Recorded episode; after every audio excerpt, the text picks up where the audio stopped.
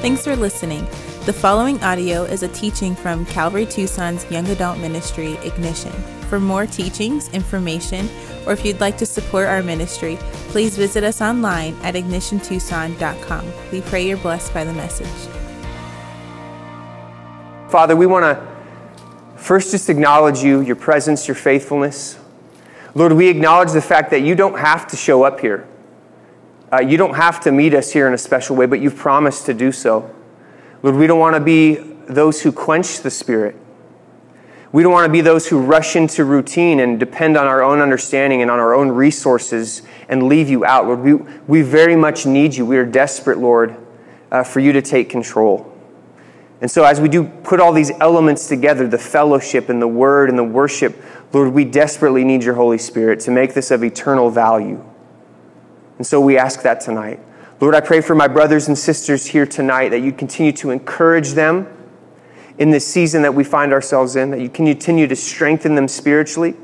Lord, that you keep your hand upon them and keep them healthy. We think of those who are sick right now, that you touch them, that you would heal them, that you would even do miracles.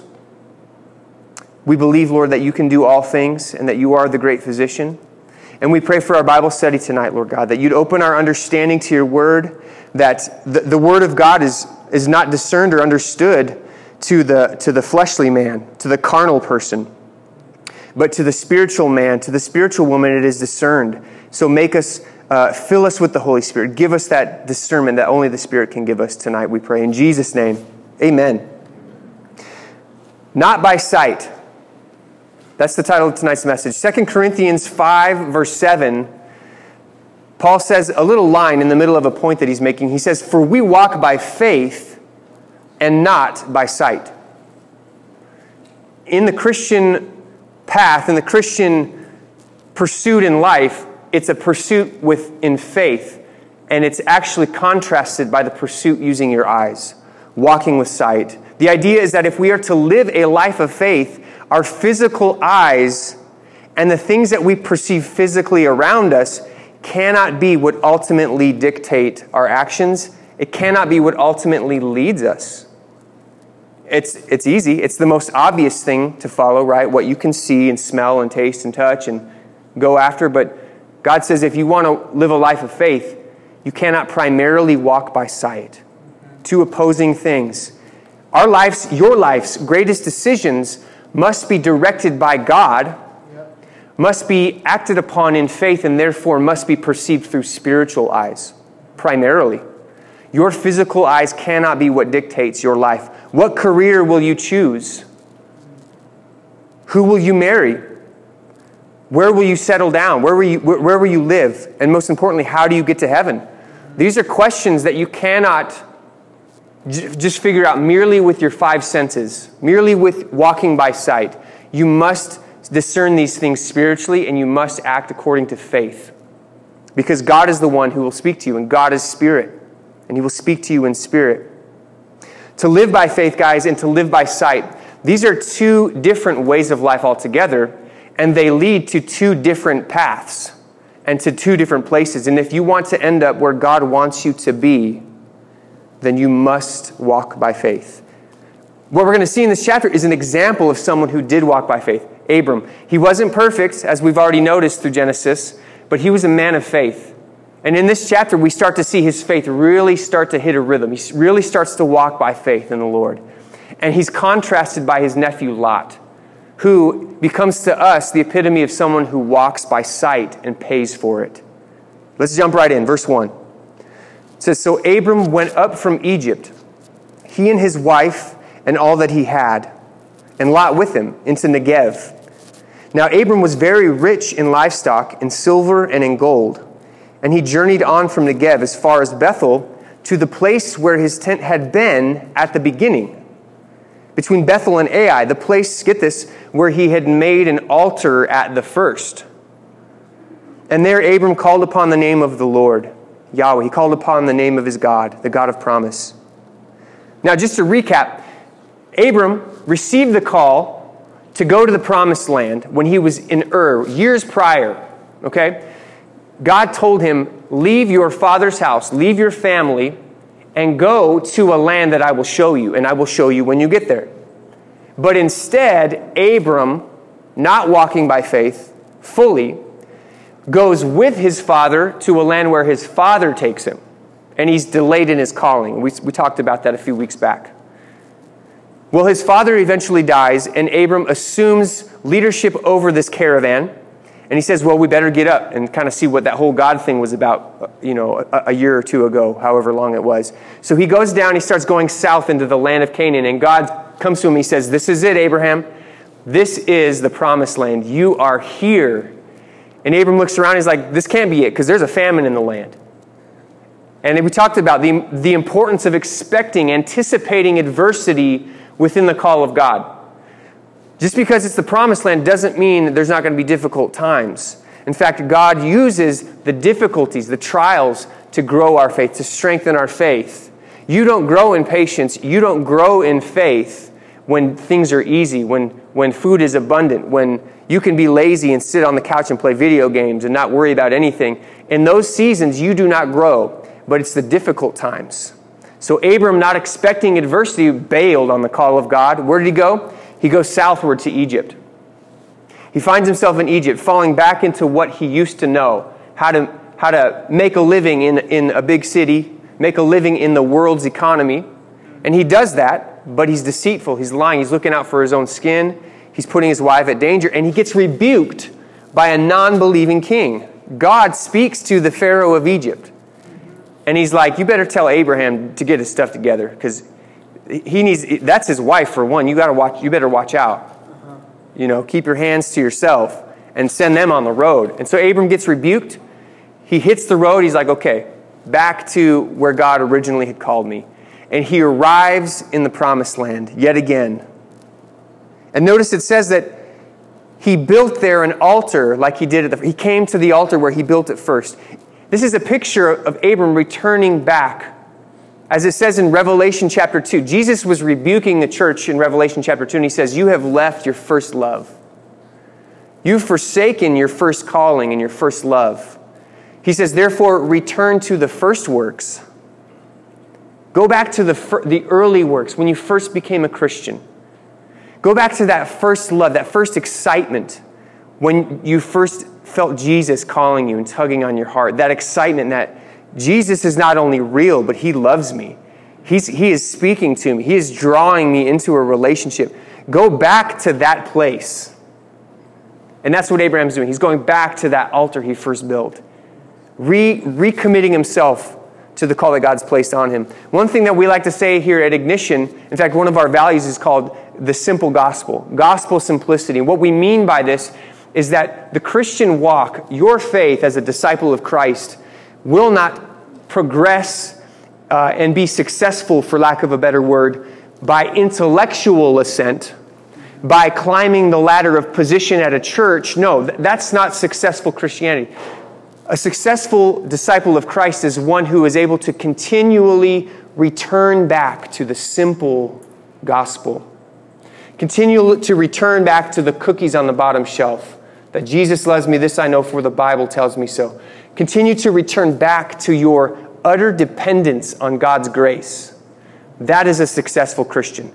That is a true disciple, someone who remains, remains and abides in the first love and in the first works. And here we see Abram returning to that in the promised land. Verse 5 And Lot, who went with Abram, also had flocks and herds and tents so that the land could not support both of them dwelling together. For their possessions were so great that they could not dwell together. And there was strife between the herdsmen of Abram's livestock and the herdsmen of Lot's livestock. And at that time, the Canaanites and the Perizzites were dwelling in the land. So here they are. God is providing in his calling. He's providing for Lot and Abram. In fact, they're rich. According to that day and age, they would have been considered very wealthy men. So much so that they can't live on the same plot of land anymore, and there's contention. Well, it's, it's almost like deja vu because as soon as he gets back to his first love, guess what? Bam, there's more adversity. God has more adversity waiting for him right there. Only this time, it's not economic adversity and famine. Guess what? It's relational adversity. And I'll tell you, this is far more common. Relationships are hard. People are messed up and selfish, every one of us. And if you're going to get close to anyone, you're going to be let down. If you're going to have serious relationships and, and get involved with people, get involved in uh, small groups and churches, you are going to have drama. You see, you might not realize this yet, but the promised land is full of messed up people, and so is the church. The church is not a place where only the socially acceptable get together. The people who know always know what to say at the right time to make you feel comfortable. The people who never say anything off color, who never accidentally offend. That's not what church is. Church is a place full of sinners, people who are spiritually sick, who need spiritual medicine, who need Jesus Christ, who need forgiveness, who need grace. A church should be a place where broken people can come and step on each other's toes and we give each other grace to grow, like Brother Ben was, was speaking and preaching earlier. This is a place where we all need grace to grow. Why am I hammering this so hard? I'm hammering it because it can be very discouraging to be a young believer and to have that expectation and to think, well, he's a pastor. I mean, surely he's got it all together. Well, he, he's going to mentor me. Or she's this mature Christian woman. She's, she's an older woman. She's been walking with the Lord for how long? And you have these high expectations, only to realize maybe sooner or down the road, they end up failing you. They're actually a sinner like you are. They're, they're flawed. They're not totally and entirely thoughtful like you were hoping all the time. That can be devastating when that first hits you. And so I'm not trying to lower your expectations. Those are good, healthy expectations to have. We should be loving one another at church. But I'm telling you that the only person that's incapable of failing you is Jesus Christ. So if you are to be in fellowship and in the call of God, you can expect the adversity of relational drama, just like what Abraham is experiencing right now. The herdsmen are bickering, but Abram, he, he gives us one scriptural principle as far as how you can deal with it. Verse 8. Then Abram said to Lot, Hey, Lot, let there be no strife between you and me, and between your herdsmen and my herdsmen, for we are kinsmen. We're family, Lot. Let's not fight. Let's not have this bickering taking place. Verse 9 Is not the whole land before you? Separate yourself from me. What? I thought, like, I thought Abram had the answers. I thought he was going to be able to fix this and reconcile this relationship. No, let's not fight, Lot. We're family. Like, let's, let's be loving. Let's not let our herdsmen bicker. But that's okay. You can go over there or wherever you want to go, but you got to go. I don't know where you're going to go, but you got to go. That's where he, that's basically what Abraham says. It's like, for the sake of peace, you're going to have to leave, Lot. But you can go wherever you want. Romans 12, verse 8, is an interesting principle. It says that as much as it pertains to you, be at peace with all men. That's a great way to live your life. As, as much power as you have control of, use that to be at peace with people. And I want to tell you that sometimes, sometimes the only power you have to have peace in a relationship is by creating healthy boundaries. I don't know if you've heard this before, but you need to. You are not obligated to all the time reconcile the relationship and make sure you pretend to be something you're not when there's clearly there needs to be some space. Sometimes the only control you have is to create some healthy distance. There comes a point in a Christian's life when it's time to say, Look, I love you. I forgive you. There is no bitterness. I don't want any bitterness. And I want to part well. I want to part well in peace. But nevertheless, we need to part right now. We need to do that. You don't need to, if God is leading you to that, you don't need to view that as a relational failure, as a moral failure. It's a scriptural principle that we see here.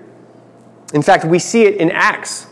The Apostle Paul, who wrote, Be at peace with all people, as much as it pertains to you, he himself found himself in a relational conflict, in some relational drama. And it was with someone very close to him. It was actually one of his mentors, you could say, an encourager in his life. His name was Barnabas. And in Acts 15, they came to a disagreement. And it says that their contention arose and became so sharp that they had to part ways. And so what happened was they parted ways. Barnabas took with him John Mark, Paul took with him Silas, I believe it was, and God ended up making two missions teams out of what was just one missions team. So there was some, some progress there. But what's interesting about that is nowhere in the text does God tell us who was actually right. Nowhere does it say, and Barnabas had to repent, and he eventually came around and said sorry. No, it didn't tell us who was right. They, it just left us with they parted ways. We eventually see their relationship become peaceable again, but never was it one guy's fault or the other guy's fault. It was just an instance of sometimes you just separate. Sometimes God is just calling you to separate. And it could be that very thing happening here, God using relational conflict with Lot's herdsmen in order to get Lot out of the picture. God loves Lot. God loves Abraham. Abraham loves Lot. Lot loves Abraham. But conflict arose, separating Lot from him. And guess what? You realize now Abraham is more in the call of God than he was when Lot was with him. He was to separate himself from his father's household that included Lot. And so, in this drama, again, in this conflict, God is working it to, to refine Abram, to get him closer and closer into his call. Sometimes space is the best option for peace. But look how he handles this. Look how Abram handles it. The end of verse 9 here. He says, If you take the left hand, then I will go right. If you take the right hand, I will go left. Clearly, we should, we should create some distance here, but Lot, I want you to, you have preference. Where do you want to go, man? I love you. I, I don't want to be bitter. I don't want this to be bad. I want you to, to go wherever you want to go. His motivation wasn't retaliation. His motivation, he wasn't hoping Lot would get stuck with some bad plot of land. He wasn't sending Lot off so he could talk trash about Lot. He was loving Lot. He said, Hey, we're going we're gonna part peaceably. Look at, look at the land. Go where you feel led to go. Where's God leading you to go? I trust God to take care of me. Go where you feel He's leading you to go. Verse 10. It says, And Lot lifted up his eyes and saw that the Jordan Valley was watered. What did he lift up? He lifted up his, his eyes. That's right. And he saw the Jordan Valley was well watered everywhere, like the garden of the Lord, like the land of Egypt in the direction of Zoar. This was before the Lord destroyed Sodom and Gomorrah. So Lot chose for himself all the Jordan Valley, and Lot journeyed east. Thus they separated from each other. So Another great example in this that Abram gives us in the life of faith, and I love this, this is something that really resounded to me in this chapter, is that Abram did not strive for the best, but he just trusted God. He did not push Lot out of the way to get to the front of the line, to the best land. He just sat back, he didn't strive, he just trusted God. Psalm 16, verse 5, it says this O Lord, you are the portion of my inheritance. You are my cup. And you maintain my lot. You see, the psalmist understood this same thing that of all the world has to offer, it pales in comparison to simply having God in your life, to simply being where God wants you to be and being in right relationship, in right standing with God. That is the greatest. And the psalmist is like, God, you are my reward. You are my portion. You are the thing I get the most enjoyment out of now. Of all the things I could wish for, you are the greatest, and I have you. I have you, God. Not only that, but you, the God of the universe, you maintain my inheritance. So when you have God, you have all that you need, and He adds other things unto it, unto you. He, he, he provides the things that the world chases after. He gives you those things. He throws those things in. I love what C.S. Lewis said. He said, If you aim for the earth, you will miss. If you aim for this world, you will miss. But if you aim for heaven, you'll, you'll hit it and get the earth thrown in with it. Like God provides. This isn't a sermon on God wants you to be rich. Don't, understand, don't misunderstand me. God wants you to have what He's designed you to have. And that is where true contentment is found. Some of you, He might want to be rich, but I can guarantee you, He does not want all of you to be rich. I guarantee it. He wants us to be healthy, but I guarantee He'll allow you to get sick. He'll allow the trials to come the idea is not riches. Is not that's walking that's what walking by sight is, guys. Riches, health, that's all the stuff that people can clearly see with their eyes. All the benefits that make people want to run to the front of the line and, and push people down and strive for the best. That's walking by sight, but that's not what God has for you. God has Get this something that the lot, winning the lottery can't even get you. He has contentment. True contentment, satisfaction, understanding you have what you need when you have God. And this was Abram's mentality. And I find comfort knowing that I don't have to strive for the best in order to have the best. You don't. In fact, getting the best is not, is not attained by striving for it, it's found in letting others go first. Receiving the best in your life will never be found in striving for it, but in letting others go first and trusting God to provide what you need. That's what it means to walk by faith and not by sight. Lot, on the other hand, he shops for the land with his eyes. Well, I, I can have whatever I want. Let me see. And he lifted up his eyes and he looked toward the Jordan. He said, That's a beautiful piece of land right there. That's what I want. And he went towards it, towards the cities of wickedness, we'll find out. And if I could take some spiritual liberty here and stretch this spiritual application a little bit, I want to talk to you about how you shop for a spouse. Just kind of pertinent in this, I think, in this season of life for you all. And I want to tell you that you should not be shopping for a spouse primarily with your eyes. Like I was there. I was I remember being 19, 20, 21 thinking oh she's pretty. Oh her, uh, you know, she could be nice, you know. Lord, don't make me marry someone I'm not attracted to, right? Something, it was kind of scary for me. But you can trust God. And I want to tell you, your eyes are not sufficient to confirm to you who Mr. or Mrs. Right is. In fact, eyes, your eyes will often fail you big time. So many people have been led into unhealthy relationships because they were shopping with their eyes. They were walking by sight, not by faith. And all they were concerned with was the outer beauty. And they forgot about the faith aspect, the heart. There's a humorous proverb, um, Proverbs 11:22. And it says that a beautiful woman, you could say man to a handsome man, it's applicable, but a beautiful woman who lacks discretion is like a gorgeous golden ring in the snout of a pig. Just a, quite a picture. But what it's saying is that when you shop with your eyes, when you walk by sight, when you're trying to find a spouse, you'll become obsessed with the physical. So much so that you'll do anything for that, that gorgeous little ring. Oh, it's such a beautiful little ring. And then before you know it, you're stuck with a pig. You're stuck with someone who's self centered, who doesn't know God, who doesn't love you because they only love themselves. They know they're attractive and they want everyone else to know that. And it makes you miserable in that relationship as well.